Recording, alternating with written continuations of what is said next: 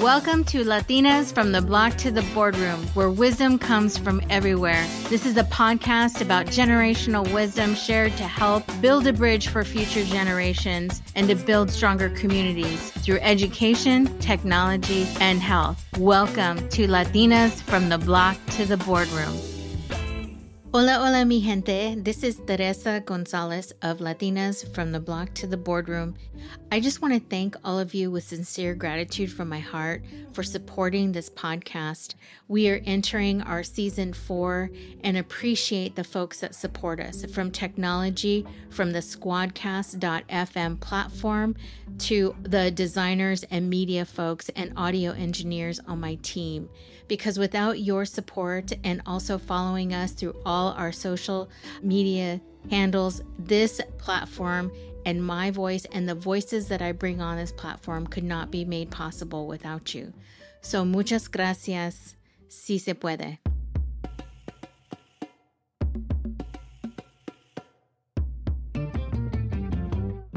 Buenos dias, mi gente. This is Teresa, and we are moving into the hoodie weather, the sweater weather, the PSL and your Uggs weather, or maybe your bear paws. I see you. I see you out there.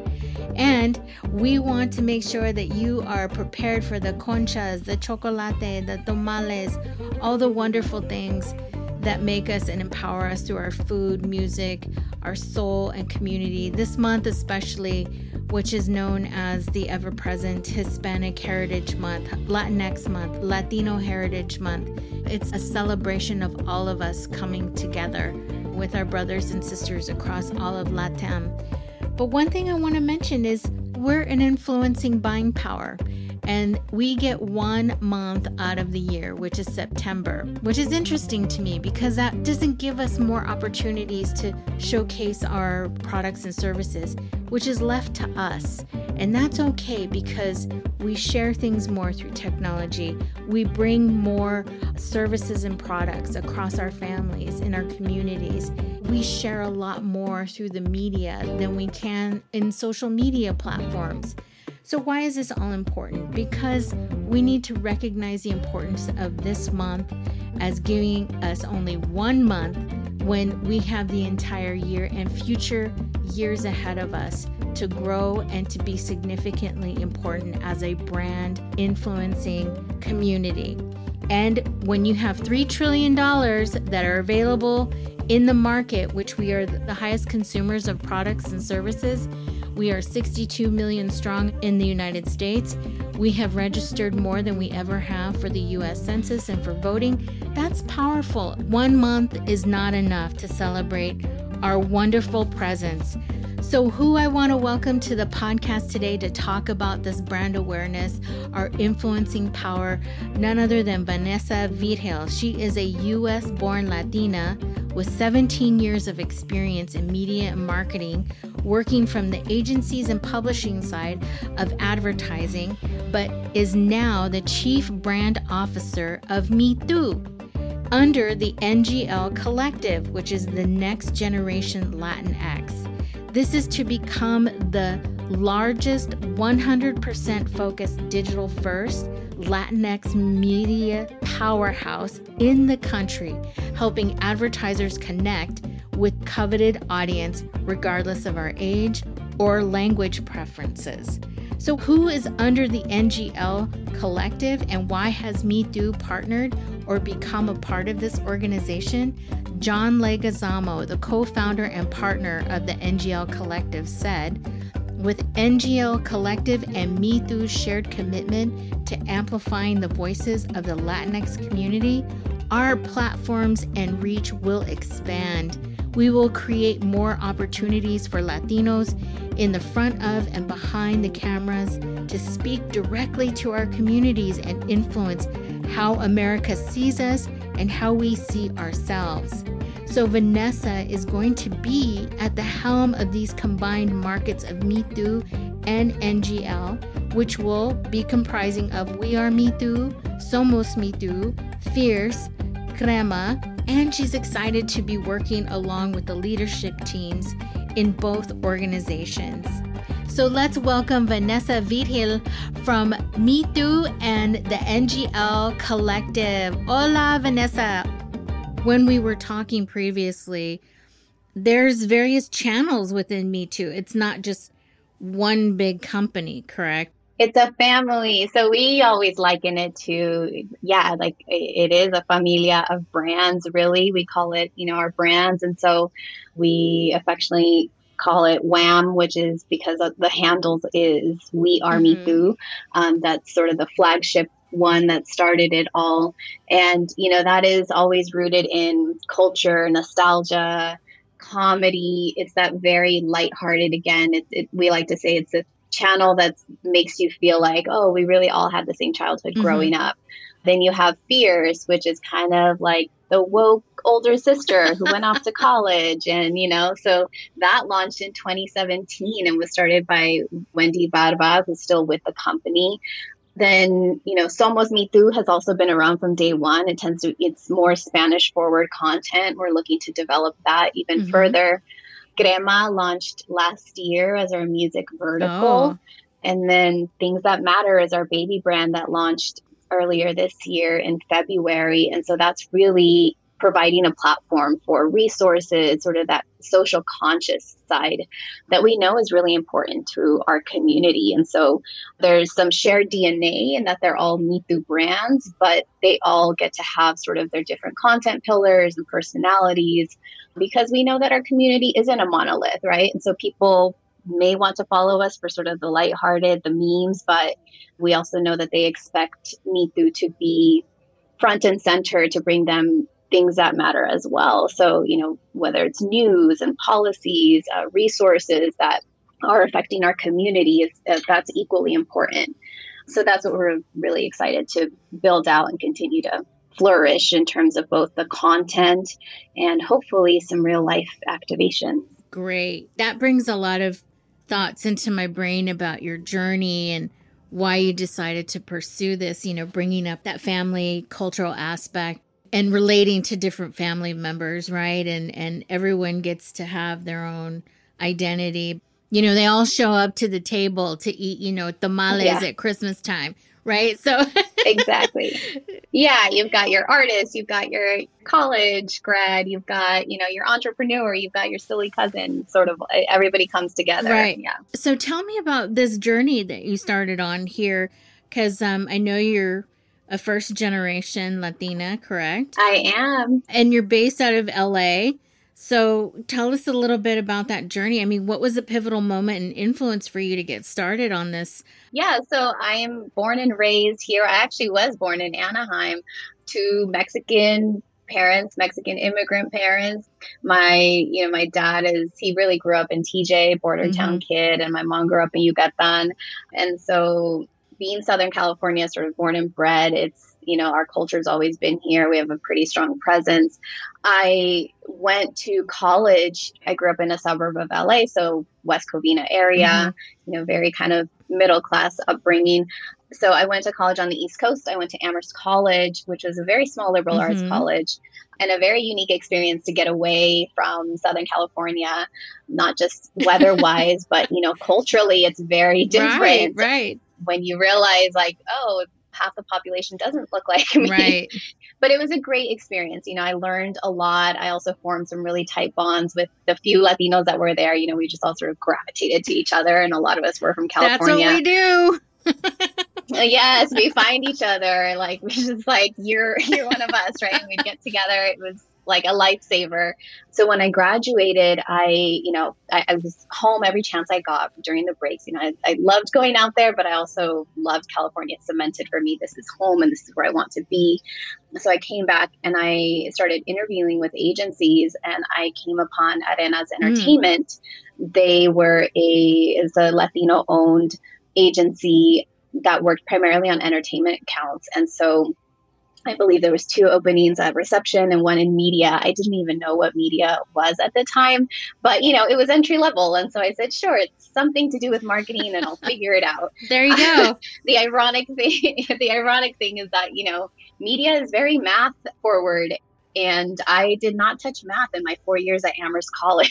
um, it was, you know, one of the few schools that don't have a core curriculum. Hmm. But anyway, you know, I started developing my my career in media, and I think what really for me, the click and the light switch was I always grew up hearing about you know, my mom was so wonderful, and I'm so thankful for this about like she was just always infusing these stories about you know our mm-hmm. culture and like why you should be proud and why am I you know driving in the car like you know this is Pepe Aguilar and this is his mom and she was a famous actress and the this and that. And like she just was always infusing our culture like every little moment she got.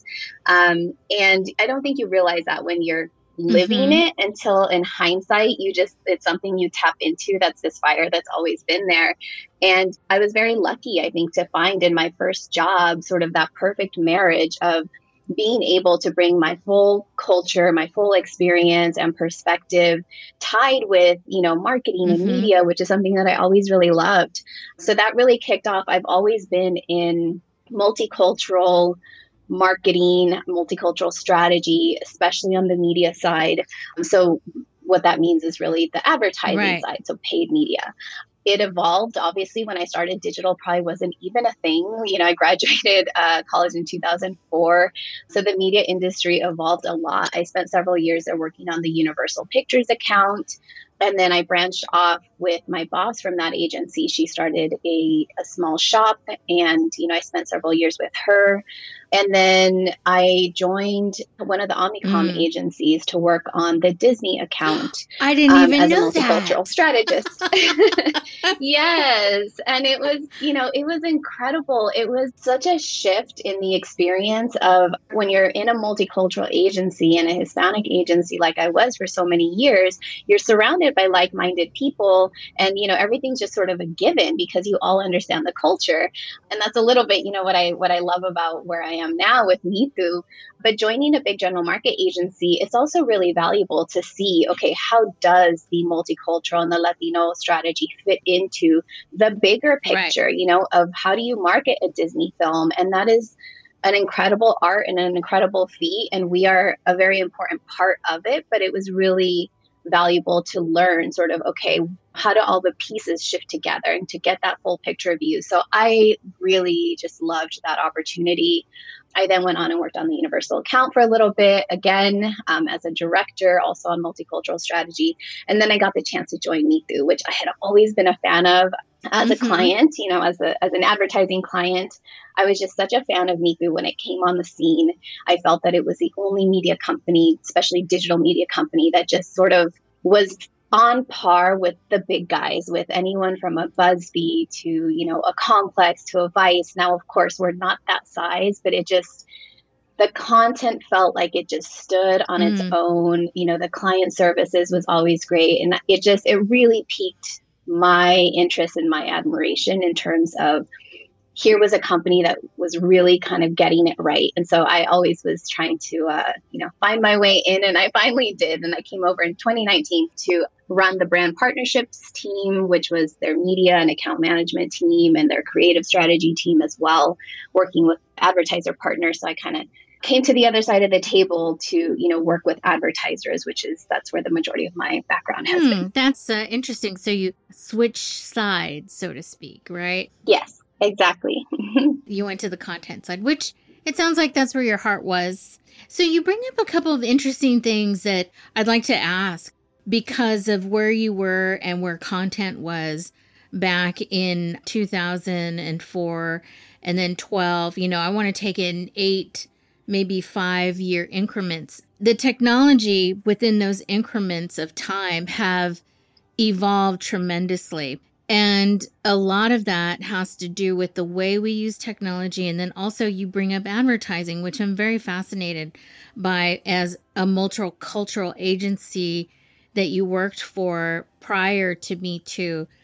And you were a strategist. I'd like to learn a little bit more about when you say strategist and multicultural. And I understand big brands try to partner to understand where they can position their products and how they see a market fit based on opportunities.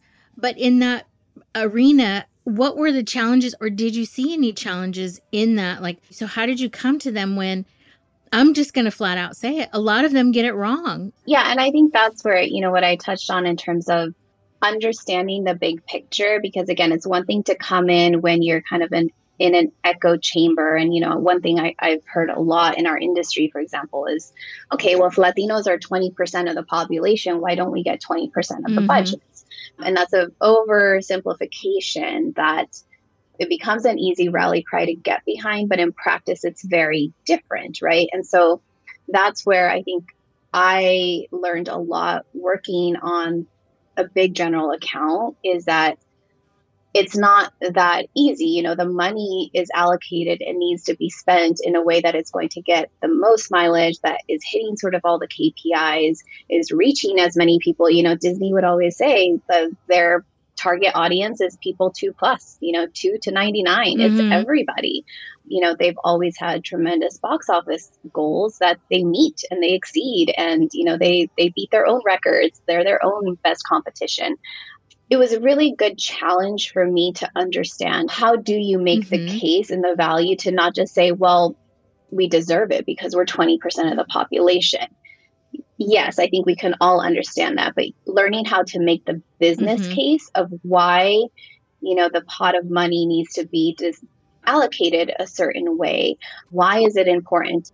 Especially, I think, in entertainment. Entertainment can be a very universal product, right? Who doesn't love a right. Disney film? Who doesn't love a Marvel film, right? It's not a hard thing to sell. But, you know, so then you start to dig a little deeper and you say, okay, well, what about the people who may not be the shoe in, right? Like who where is sort of the incremental opportunity? Is it Latina women who are maybe not that core Marvel fan, who are not a Lucasfilm fan. And so how do you start to appeal to them, you know? And that's where I've always been a big proponent also of thinking first as a consumer, if I'm not bought into that, what would it take to really capture my attention, right? And so, you know, I remember we did when I was still on the agency side with Mitu, there was a partnership. You know, the Avengers mm. universe had gotten so large, and you know, I think it was about 10, 10 franchises in, and the marketing challenge was really okay there's sort of a, a, massive cohort of people that are fans you know we know they're going to show up. How do you now extend beyond that and make that bigger? And so there was a piece of content that was done with Mitu at that time that was really about breaking down the different Avengers characters like telenovela, you know, characters. Right. And it was, you know, it was between, you know, kind of a young millennial at that time and their mom. And it was like, uh, okay, so this is how you start to broaden the circle and this is how you grow it. And that's, that's a business case. Nobody is going to say no when you say there is a potential incremental box office and incremental consumer base there. And so I think that's where you start to really think more critically about it and it, it sharpens the argument and it sharpens sort of the rationale for why you do need to go outside of that core circle but you know and it's it's that perfect marriage of art mm-hmm. and commerce and business insights and understanding how to really make that case and not just say well this is our number so we deserve it give me my, my due right. diligence yeah so. i totally get that you have to make a business case and sometimes before they give you the money they really want to see the numbers and it's like that's really hard to to do and because now i'm going to throw technology in here a little bit because sure. advertising has changed tremendously over the last i want to say 8 years on platforms since they're being utilized more through social media but also just in the two biggest realms on the planet, which is Google and Facebook. Yeah. And when you start talking about budgets and numbers to promote things and how Mitu and every, you know, they're everywhere, right? Your content is everywhere. But when you start putting mm-hmm. ads out there and advertising and putting a marketing strategy behind a multicultural endeavor, how do you partner with the right company when you have X amount of dollars and they say, oh, we can get you this audience, and they tell you where they're going to get it, but it may not be a fit because you're like, well, that platform doesn't really favor the Latino market. So, how are you going to give me my ROI in what I'm asking? Mm-hmm. You know, it, it's a reality of the industry that, you know, we fully acknowledge. And you're right. I mean, between Google and Facebook, you know, and now Amazon is sort of in that trifecta also, you know, they hold a tremendous amount of data. You know, we used to always say on the agency side, like YouTube is the ocean. I mean, it is it's infinite. You can mm-hmm. you can go on forever. You can find as many people as you want there, and absolutely, the technology and the data that they have is something a publisher or platform like Mitu will never even you know that we can't even compare. And so I think that's where you need to think of the distinction. And so that hardworking media of just sort of getting the message out there and targeting it to audiences, which I mean, that's an interesting thing we can come back to.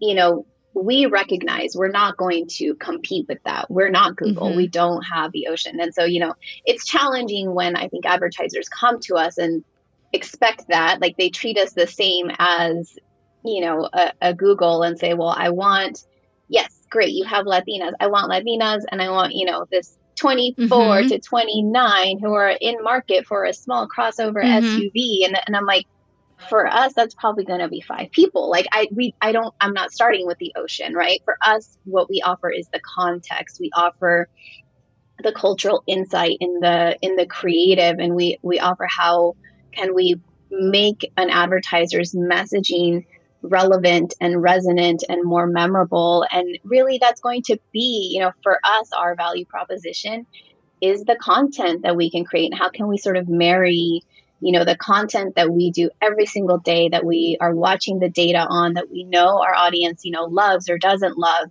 and bring a partner into mm-hmm. that because they're not living and breathing that type of content nuance the way that we are but what we're not is those massive massive media solutions and you know we just never will be it's, it's a totally different and i think you you know smart marketers know the value of both of those which is that yes, a lot of the budget will go to that. And of course, you know, targeting is getting increasingly difficult as cookies mm-hmm. are going away and targeting is becoming more regulated. And so for us at Mitu, we feel like that is an opportunity still because we are a contextual partner. So then, you know, where I think context at one point maybe it's ebbed and flowed, but it can take sort of taken a back seat.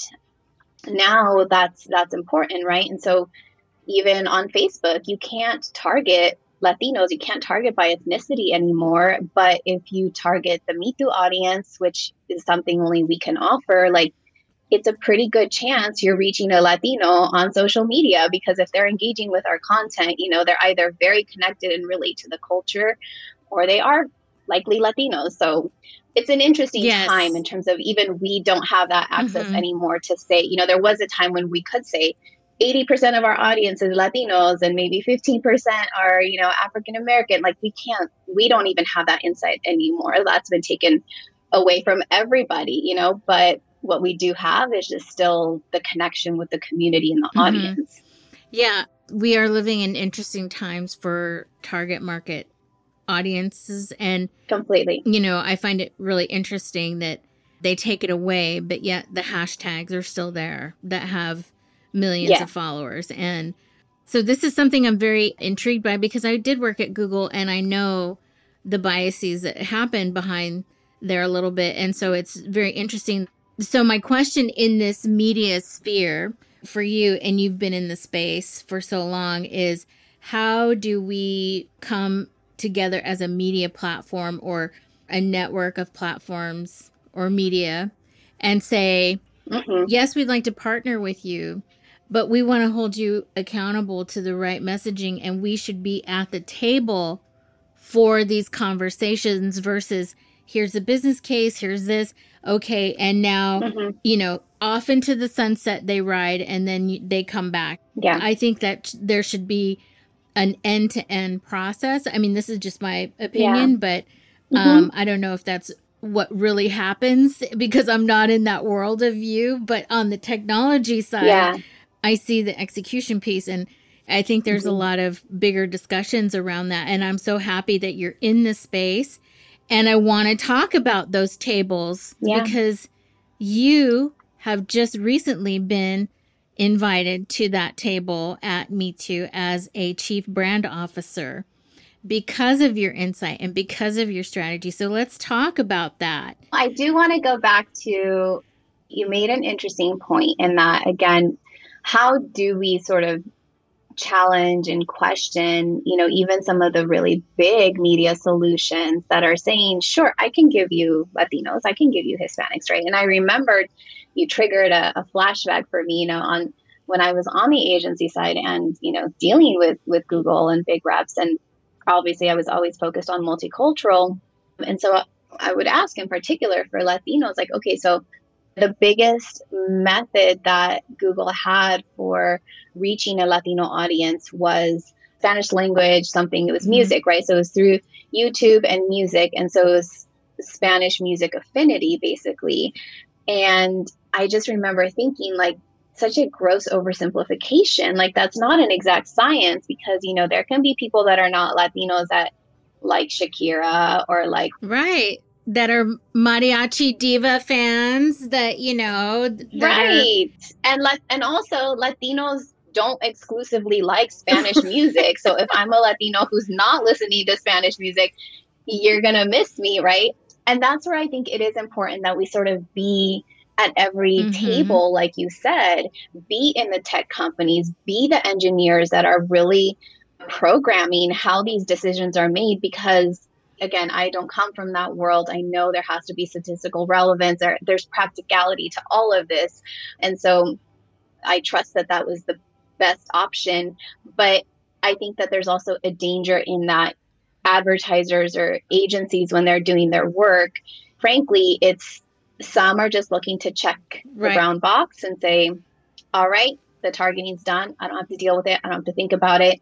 You know, I don't have to think critically about the nuance and the messaging or the creative like it's just it's easy it's taken off my plate right? And so that's checking the easy box. And the ones that really i think would see the best rewards are like sure you can do that for the reach but understand that it doesn't end there. Just like you yes you can buy univision and you know do your upfront there and spend money but if you just stop there you're stopping short because again, in a world of digital, there's a whole generation mm-hmm. now of mm-hmm. people that are not watching broadcast television, that are not watching novelas anymore or Spanish TV content. So there's a responsibility to think about in the general market, we would never say just like, all right, I'm going to do one Google buy and call it a day and I'm done, right? It's a monolith taken care of. And that's sort of the unfairness that we see still play out um, when it comes to multicultural marketing, you know, and this is for all multicultural segments, not just Latinos, but also the Black community and the mm-hmm. Asian community is work sometimes to find and to think critically. And there's nothing better than having somebody at the table who can say, like, well, yeah, let me tell you about my experience. Not to say that it should be a focus group of one, but that you have to take into account the various experiences and media consumption habits that people have and realize that you can't just say like okay spanish music done. Like that's i'm covered. You know it's that's stopping short and it's lazy to be oh, honest. oh totally lazy. It's totally lazy. I mean yeah. that's why dei initiatives and i mean you just only have to go to linkedin to see the the shit show that's happening there right now about yeah. You know, like, why do we have to keep educating you? Yeah, Completely. come to the table, let's work together, but I'm not doing all the work. And also, you hold That's you exactly hold it. the keys to that platform and I want to see where it's going. I want to see Yeah. Show me something that I can learn from you and I will show you things that will help. It should be yes. reciprocal because you yes. were in that space of advertising. Technology is playing mm-hmm. a huge impact on how these messages get targeted to us. And I've been hearing a lot of people in the podcasting space that are Latino or, you know, African American or, you know, part of the social justice black community when they hear their podcast on these bigger platforms and they just slap a an ad on there, it's like I didn't want like Doritos on my the, that association. Yeah, I didn't want that on my. Yeah. You know, I'm talking about mm-hmm. social justice, health equity, and they're putting a Doritos commercial on my yeah. podcast. You know, I mean, that's mm-hmm. this is the misalignment yeah. and the distrust that immediately begins to happen. Mm-hmm. This is where I'm going, and that's why I think it's huge that you're holding this major, I want to say, data network of information that you're going to be kind of cultivating into a new arena. And so let's yeah. talk about that. I'm getting excited yes. for you. I'm like, how can I do no. more for you? I'm very excited. Oh, I'm so and it's going to play a huge uh, role in our community. So let's talk about that. Like, tell me about what is next. Like, what's the big evolution that's going to yes. happen with you here in that room? What are your thoughts? Yes. And then these eight segments that you have? It is currently, let me see, I need to count count my children. It yeah, so it it's right, currently you know five brands. It's currently five brands, but yes, we are actually expanding to have three awesome. more. So that's some other news that I'm I'm happy to chat about. So yes, part of this this new phase is actually some recent exciting news that actually our parent company GoDigital media group uh, acquired ngl collective which is you know another big latino you know legacy company. They have seen success a lot more, you know, in the media space, like sort of, you know, advertising media. It was started by David Chitel and also John Leguizamo is a partner awesome. in it. And then there's there's other partners in it. And so we are joining forces and we're super excited. It's a really great complementary fit to Mitu. So again, where Mitu has had so much success in consumer facing mm-hmm. content and on social. NGL has had other strengths in the media space. And so, yes, my promotion comes uh, together with that acquisition. And so I am being promoted to chief brand officer. I have been serving as general manager for about the last year on Mitu, which means just wearing a lot of hats and putting out a lot yeah. of fires but it's been really fun and I've gotten to know, you know, every every aspect of our business, which I'm so grateful for. And so this next evolution, I will be focusing on really cultivating those brands that are consumer facing that live on our social feeds on all these platforms. We also have, you know, our owned and operated site. We are mitu.com and there's plans for a few other platforms in which to to launch. You know, we've been asked about CTV and about audio. And so there are plans for that. With the NGL acquisition comes Hispanicize, mm-hmm. which has mm-hmm. been, you know, an event. I love that. I love that conference. And then Latina moms and Hispanic yeah, kitchen. The Hispanicize. So all of that comes under Mitu now. Yeah. So we're super excited. So that will be, you know, it'll be a Mitu event moving forward. And we're very excited to kind of, you know, expand the families. That sounds amazing. I mean, I see lots of wonderful things. And the fact that your partner collaboration with NGL and the John Leguizamo being a part of that, I just remember seeing him at Hispanicize before the pandemic in Los yeah. Angeles. And what he was saying was absolutely relevant about the community that what's happening now that we need to really form and hold accountability to companies about our narratives. It was very important what he said. And I just think that's going to be a great partnership for the next evolution of Mitu. And I'm very excited for you because representation matters and yeah. you're going to be at that that table, the C-suite. And I think it's going to be fantastic. And I'm so excited for you.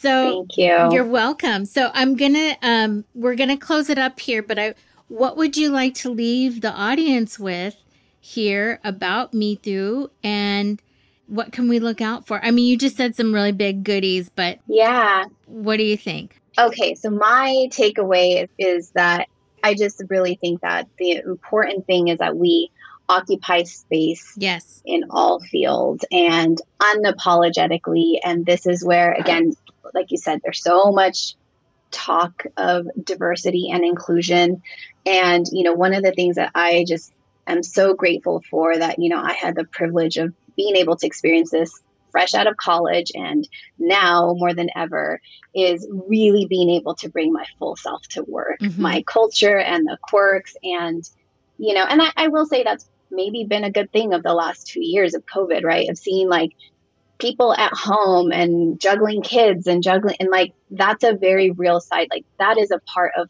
who humans are. And for so long it, you know how, trying to keep up a veneer of just like we've got to be professional you have to do this and like you leave a certain thing at the door that is where you know being surrounded by diverse and open-minded people and, a, and in a welcoming environment no matter where you work is so important. And that if someone is in a position of leadership to make sure that you are creating that space for for your employees to bring their entire selves to work. It is important that we occupy space and effect at every level because you know when we talk about why don't they get it and why are things a certain way and how come it's so hard to convince people of something it's because there's a lack of diverse points of views and and diverse backgrounds. And that is ultimately going to be the critical change that needs to happen. And that's why we need Latinos to go, Latinos and Latinas to get into every type of field, get into engineering, get into marketing, get into, you know, production and entertainment at every level to occupy that space, bring your entire self, and also to reach back and bring people with you. Absolutely. Because I think that is the thing. It cannot be. And that's the thing I love that is so ingrained in us. Like we're so community driven. We're always looking out for for those around us. We are not a selfish kind. And I think, again, that mentorship and that just looking around and saying, like, it just a conversation, anything, right? Because people need to see that glimmer. You know, remember that a 22 year old, a 24 year old, it's weird to me. Like, I still feel like my mind, I'm stuck in being that person. And I'm like, no, I'm 40. Like, I need to reach back and, and talk mm-hmm. to somebody like that, right? And we have interns right now at Mitu. And I, I told the team, I'm like, I want to set up time where they can just ask me anything. Like, I, I want to be an open book. I want to, you know, make it relatable so that they don't feel that someone who sits in a C suite position is just this enigmatic, unattainable person. Right. So retaining that humility and just making space for us to be in every space is, is what I would say. Oh, that's an awesome close. Okay, mic drop. Boom. There we go. It's done. I oh, really oh, so fun. I, oh, I'm glad. I'm glad. And that was you know, the whole purpose of bringing you on is to talk about this representation, especially in the space. There's a lot of uh, momentum and shifting going on right now. So it's very, it's a very exciting time. And so with that, where can we find you? Like, I, don't even have to say where can we find Mitu because you just open up. you can find it. Yes. No, you can completely find it. Right. I would hope, right? And definitely follow us and follow all of our new brands. But you guys know where to find us. So, well, I'm on Instagram. Is usually where I spend most of my time, like like a good, you know, older millennial. So it's uh, at Vane Vigil, and it's underscore VV. So you know I'm I'm Vivi now with my my married last name. Mm-hmm. But yeah, that that's pretty much where I'm at. Obviously LinkedIn and really just follow us. Follow us on wearemitu.com and Fierce by Mitu all of our brands. That's where you will see the manifestation of everything we're trying to engage with our community and you know really be of service to them and be a reflection of them there you go you heard it first from vanessa she's gonna spearhead the new evolution along with partnerships with NGL and John Leguizamo and his team and the big events coming post COVID. So very exciting times and yeah thank you for being on this show. I really appreciate it. and i want to hear you know we're going to have to schedule part two because i do want to hear about this next level of the eight channels and yes. yeah how that's going to roll out because it's a good brand and i think there's huge huge opportunities coming that way. Yes let's do it. I would love to. I have lots of ideas for for our new brand so oh, i would love to circle back cool and well, definitely we'll keep you guys posted for our 10 year celebration is later this year so um, definitely look out for that we'll be having something at the studio space in la so nice well, thank you, Vanessa, for joining us on Latinas from the Block to the Boardroom. Thank you, Teresa. So great speaking with you. Gracias. Thank you, Vanessa, for joining us here at Latinas from the Block to the Boardroom. Wow, I am just so floored by the information that we just shared about the advertising, how certain technology platforms just like to bundle us all under one group. And this is where they get it wrong, which I can see the total reason for the NGL Collective and Mitu to come together to become this powerhouse in media and advertising. I am so excited and can't wait to see what comes out of this. In addition, you can follow Vanessa under IG, or the best place to find her though is through LinkedIn at Vanessa V A N E S S A Vigil V I G I L. Gracias, mi gente. Sí se puede.